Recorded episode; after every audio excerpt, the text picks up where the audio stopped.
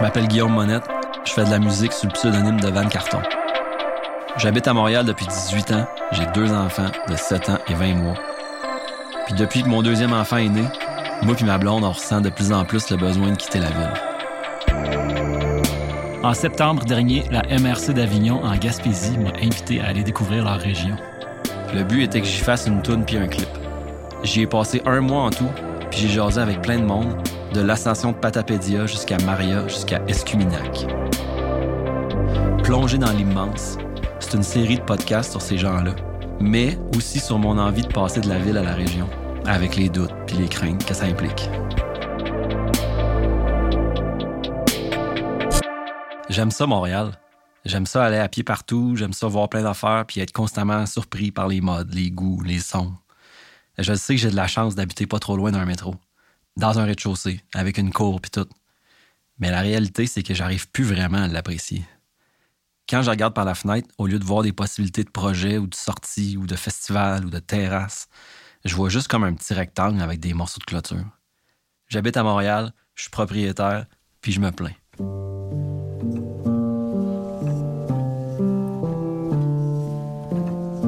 À Carleton-sur-Mer, il y a une microbrasserie qui s'appelle le Naufrageur. C'est pas mal la seule microbrasserie de la MRC d'Avignon. J'ai rencontré les proprios, dont Philippe, qui me parle de sa jeunesse sur le plateau. Puis t'es un, t'es un gars de la- originairement de la ville, c'est? Ouais, ouais, ouais. Tantôt. Ouais. Tu venais de, tu venais de où? en fait? De, de- du plateau Mont-Royal. Euh, J'ai grandi dans le centre-ville de Montréal. Euh, ça fait que je suis vraiment un gars de la jeune. ville. Ouais, Étant jeune, t'as joué dans des ruelles, puis... euh, à fond. Euh, J'ai juste joué dans les ruelles jusqu'à temps que le monde ait peur de laisser leurs enfants dans les ruelles. Je pense qu'on parle ici des années fin 80 où il y avait aussi beaucoup d'emphase sur le gars qui allait arrêter son char pour t'offrir des bonbons. J'imaginais un gros char noir avec un gars en grand manteau. J'avais vraiment peur de ce gars-là. Anyway, aujourd'hui, les enfants, ils l'ont repris le contrôle de la ruelle. Je le confirme parce que ma fille, elle y va quasiment tous les soirs. Puis ça, je pense que je vais vraiment m'en ennuyer si on quitte. Puis euh, toi, t'es- t'es- t'es- t'es-tu du coin ici? Euh, moi, je suis de Newport, je suis gaspésien. Louis-Franck, l'autre proprio de la microbrasserie. Je suis venu faire mes études ici euh, au cégep, première délégation de sciences pures.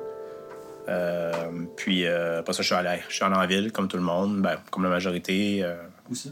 je suis allé à Québec. Euh, je suis allé à Rimouski au début, mais ça n'a pas fonctionné. Il faisait trop froid là-bas. Mais euh, ah, comme quoi, avec la Ah ouais, Gaspésie, c'est hein. vraiment frais, le vent du fleuve, tout ça.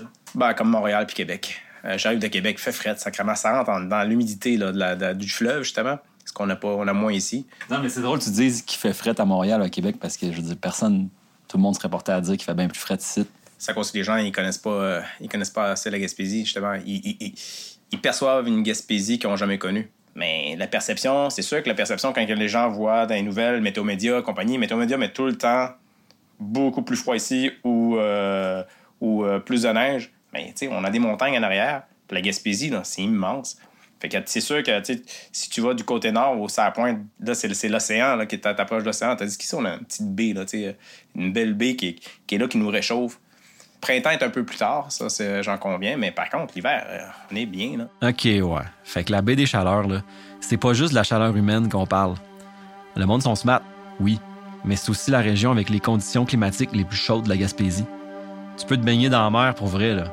Pas juste par orgueil. J'avais des questions sur l'hiver, des questions assez poussées, là. Genre, c'est-tu long? C'est-tu flat? Philippe me parle de son premier hiver dans la région quand il s'est établi. Oui, j'ai retrouvé plein de choses que j'aimais quand j'étais jeune, puis qui, desquelles j'étais un peu déconnecté en ville.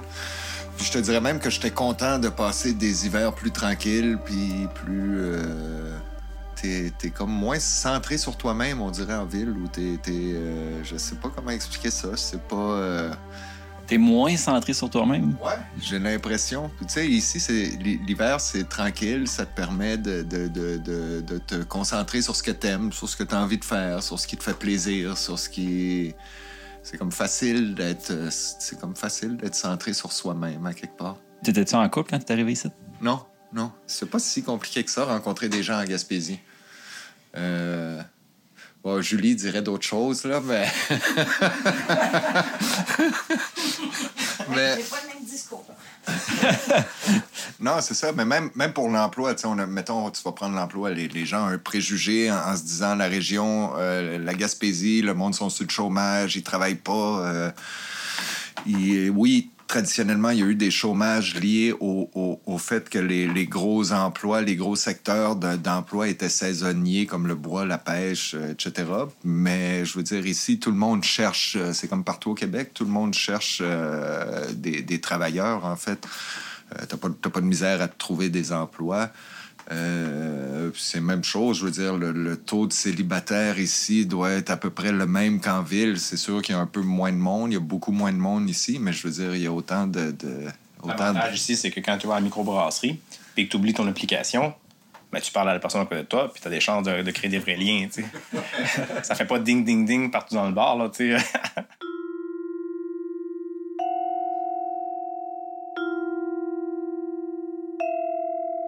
mettons là, que je m'imagine vivre ici. Tu sais, moi, je fais de la musique puis du vidéo. Puis j'essaye de développer un volet artistique dans tout ça. Euh, c'est un peu épouvantable à dire, mais mon feeling, c'est qu'en région, je me sentirais moins valable comme artiste. Ouais. Au fond de moi, là, je sais que c'est mon insécurité qui parle quand je dis ça mais j'avais besoin de parler avec un artiste qui habite ici. J'ai rencontré Yves Gontier, artiste visuel établi à Maria depuis un méchant bout. Un peu comme moi, avant il habitait en ville avec sa blonde, puis un jour ils ont fait le move. On ne voulait pas avoir d'enfants à Québec. Parce que oui, on restait dans le centre-ville, à Saint-Jean-Baptiste. Je trouvais pas que c'était une place pour des enfants. Mais elle et moi, on était d'accord pour aller à l'extérieur. On était d'accord pour venir en Gaspésie. Et c'est là que plus tard on a eu des enfants. Puis j'ai là que j'ai commencé ma vie d'artiste. À la fois, je faisais des contrats euh, pour mettons faire des enseignes, du lettrage, et aussi faire peindre, euh, commencer à peindre euh, tranquillement. C'est ça, ça m'intéresse quand tu dis c'est là que j'ai commencé ma vie d'artiste. Qu'est-ce qui, qu'est-ce qui était différent que tu t'es dit c'est là que ma vie d'artiste commence, tu sais? C'est parce que. C'est-tu parce que tu avais un atelier chez vous? C'est-tu parce que. Non, j'avais pas encore d'atelier. Je me suis construit un atelier, là, quand ma première fille est née. Avant, je travaillais dans la maison. Mais quand elle est née, je dis, c'est pas une vie, c'est pas un enfant, puis tout le temps la, la surveiller, vas-tu jouer là-dedans, puis je veux pas qu'on se mette à chicaner, là. Fait que je me suis construit un atelier pas loin de la maison. On avait un immense terrain, c'était grand. Puis euh, là, je, donc, je travaillais là, c'était mon lieu de travail, j'étais assidu. Euh, quand vous avez quitté Québec, est-ce qu'il n'y a pas une partie de toi qui se disait quand même, si je veux faire de l'art, il y a plus de contacts ici? Euh, non, j'ai pas pensé à ça. Non, pas du tout. Naïf. non, moi, ce que je disais, c'est si je suis bon, ça va marcher. C'est pas où je suis, c'est si je suis bon. Mais je travaillais plus à Québec euh, du côté euh, art graphique, mise en page. J'avais beaucoup de contrats. Ah oui, moi, c'était une petite agence de publicité, une petite agence de communication que j'avais, moi, là. Ça marchait, mon affaire. Mais en même temps, ça prenait une direction très commerciale que, que, j'ai voulu m'éloigner de. J'ai voulu faire comme une cassure en en venant ici aussi. Ça, c'est une autre affaire. Ici, je vais faire plus la vie d'artiste, je vais peindre des toiles. Je pense que c'est ça que je veux aussi, de faire une cassure. Aller ailleurs, me mettre dans le trouble m'éloigner de mon confort, mettons, pour voir quelle attitude je vais être obligé de me découvrir. J'ai l'impression qu'après ça, revenir de temps en temps à Montréal, je retrouverais peut-être mon excitation, en fait. J'aime venir à Montréal. Je vais à Montréal régulièrement. J'aime aller en ville. J'aime aller en centre-ville. Et vivre en ville, je vivrais, moi, centre-ville. À Québec, je vivais centre-ville. J'aime, j'aime la ville, mais downtown. Ah oui, j'aime ça. Et... Vivre là, tu t'ennuierais pas de oui, je m'ennuierais, je me tannerais vite. Je me tanne vite parce que je me tanne vite d'être sur le trottoir. Je me tanne vite d'être sollicité à toutes sortes de choses. Je me tanne vite que ma sollicitation vient des vitrines, alors que moi, là, chez moi, là, je vais sur la plage. C'est plein de trésors. L'air est bon. Je vais marcher dans le bois. C'est merveilleux. C'est plein de découvertes à chaque fois. Puis sentir l'air. OK, c'est assez, là. Tu sais, quand t'habites en ville, C'est un peu gossant d'entendre le monde de la région te parler de la nature, direct dans leur cour arrière, puis de leur pique-nique sur le bord de la rivière où ils ont le spot à eux autres tout seuls, à même pas cinq minutes, pas de trafic. Fait que tenez-vous là pour dire, je vais me permettre de couper les descriptions trop exhaustives de nature. Parce que c'est moi qui décide. Je manque de rien. Non, au contraire, c'est la nature, c'est Hop, hop, hop. c'est l'ouverture, puis comme euh, je fais une belle vie, une belle vie humaine, une belle vie d'artiste aussi.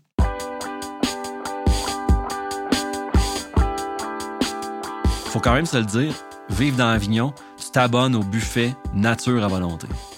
T'as de la montagne, de la mer, la forêt, les rivières, la faune, sans la densité humaine. Des fois, je me dis, tu sais, pourquoi ce serait pas pour moi?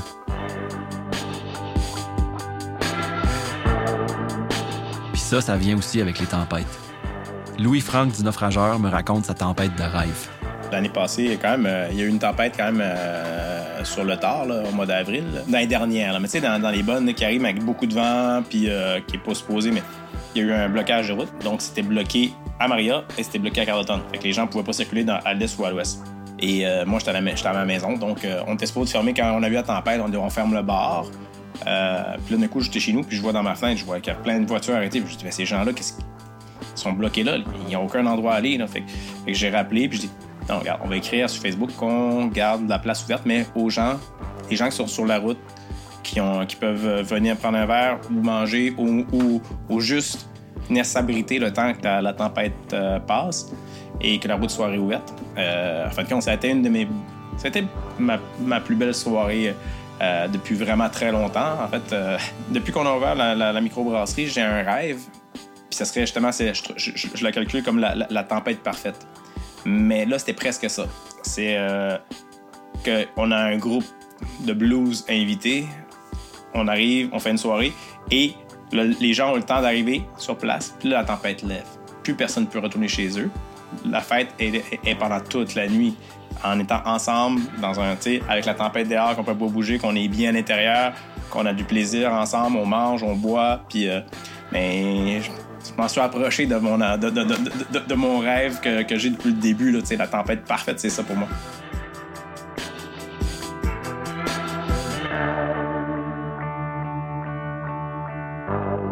D'entendre Louis-Franck parler de la tempête parfaite, ça me donnait comme un sentiment de réconfort. Le même feeling que d'être au sec dans une tente, là, mettons, puis t'entends la grosse pluie sur la toile. Tu sais, l'espèce d'espace entre les heures, entre les jours. La fenêtre de temps où t'as le droit de juste laisser aller les choses. Parce qu'anyway, il y a rien d'autre à faire. Et que je me sens loin de ça des fois. De retour dans la région des plateaux, au nord de Matapédia, on s'est arrêté pour dîner au magasin Coop de Saint-André de Restigouche. Il y avait un choix au menu. Des cigares au chaud. That's it. Puis c'était bon. J'ai parlé à Jacqueline, celle qui gère la place. Moi, je, suis- je fais une émission de radio avec les autres, j'enregistre des affaires. J'y ai dit que je faisais une émission de radio parce que j'avais peur qu'elle sache pas c'est quoi un podcast. Mais bon, il n'y avait pas vraiment de différence finalement.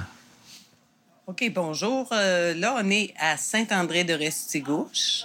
Euh, ça fait partie de la région de Matapédia-les-Plateaux, dans l'ouest d'Avignon, en Gaspésie. La coop a été formée en 1942. Puis en 2009, ben, comme la population baissait, euh, ça a complètement fermé. Puis euh, au printemps, là, ils sont aperçus que, oh, on peut pas vivre comme ça, là. On a besoin On de est place à- pour acheter un peu de gaz. C'est ça, à 15, tu sais, c'est- il faut quand même 15, d'être 15 minutes l'hiver pour aller chercher ta pinte de lait à, à Matapédia.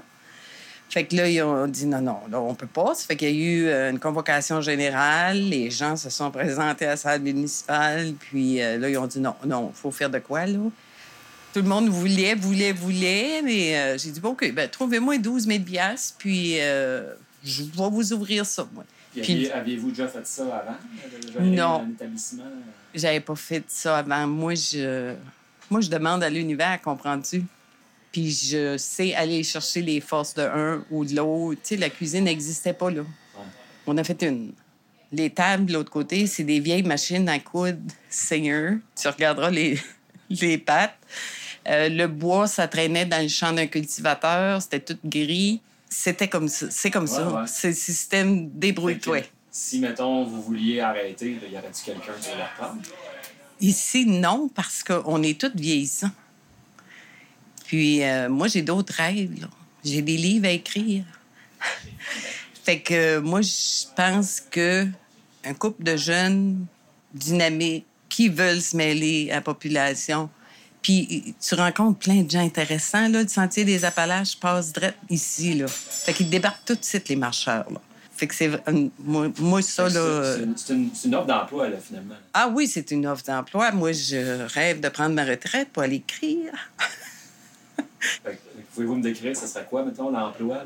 Qu'est-ce que ça implique? L'emploi, ça implique euh, la gestion de l'entreprise. Puis là, on a commencé les premiers pas du zéro déchet.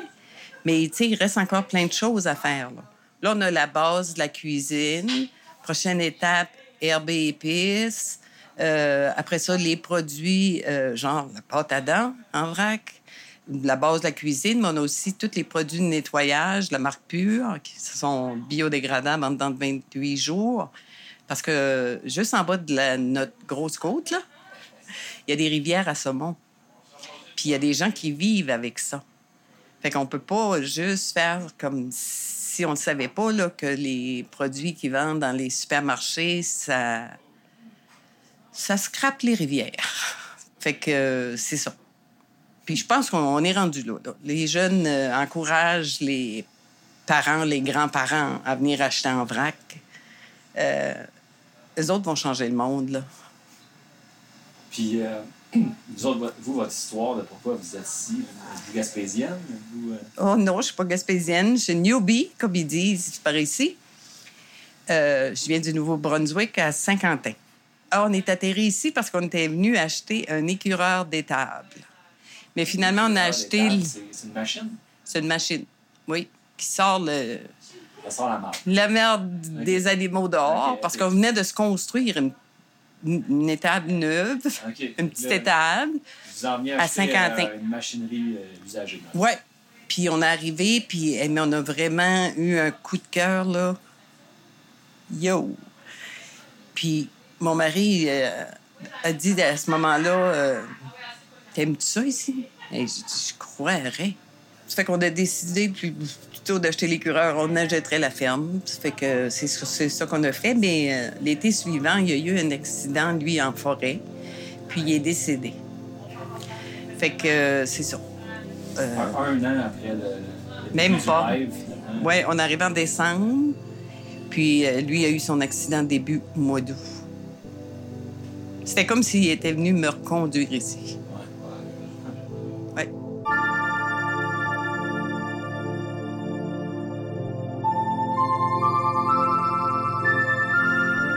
Jacqueline, m'a conté que pendant longtemps, elle a été surnommée la veuve du 4 parce qu'elle habitait dans le rang 4. Mais avec le temps, elle s'est impliquée dans le comité des loisirs puis elle s'est taillée une place dans la communauté. Si la reprise du magasin de Saint-André de Restigouche vous intéresse, là, juste à appeler puis demander à parler à Jacqueline. Mais je vous conseille d'arriver avec une bonne base en cigare au chou parce que le monde sont habitués à un certain standard de qualité.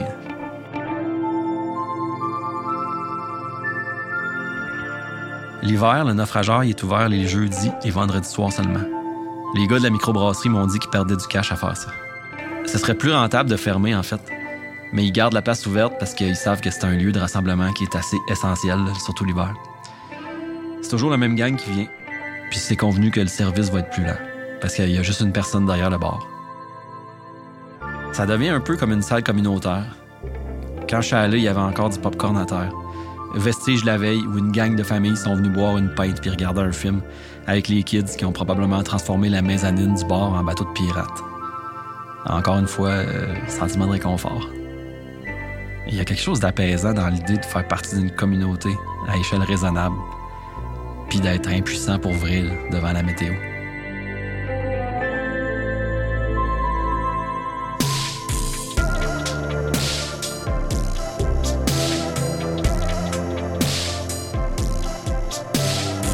Dans le prochain épisode, l'occupation du territoire, avec David Leblanc, qui a fondé Nature Aventure et qui a développé le Sentier des Appalaches. je dis au monde, je, dis, je, je pars une business, ça va être un canot camping, ça reste gauche, puis, euh, puis le monde me disait, voyons, penses-tu vraiment que le monde va venir à Matapédia pour faire du canot? Et François Boulay, ancien maire de Ristigouche Sud-Est, qui s'est battu contre Gastem, une méga compagnie qui voulait faire de la fracturation hydraulique sur leur territoire. Le projet devait s'implanter juste là, à 300 pieds de la rivière. Ça n'a aucune allure. Vous allez quoi? Vous allez vous installer à côté de la... Mais vous, vous êtes pas bien? Plongé dans l'immense et réalisé et monté par moi-même, Van Carton. Et c'est produit par la MRC d'Avignon en collaboration avec Visages Régionaux. Cet épisode-là contient des musiques originales de Cédric Dain-Lavoie, Chien volé et Van Carton. Si vous aimez le balado ou si vous avez quelque chose à partager sur votre migration en région, écrivez-nous à territoire à commercial avignon-gaspésie.com ou partagez avec des gens qui pourraient avoir besoin de nature aussi.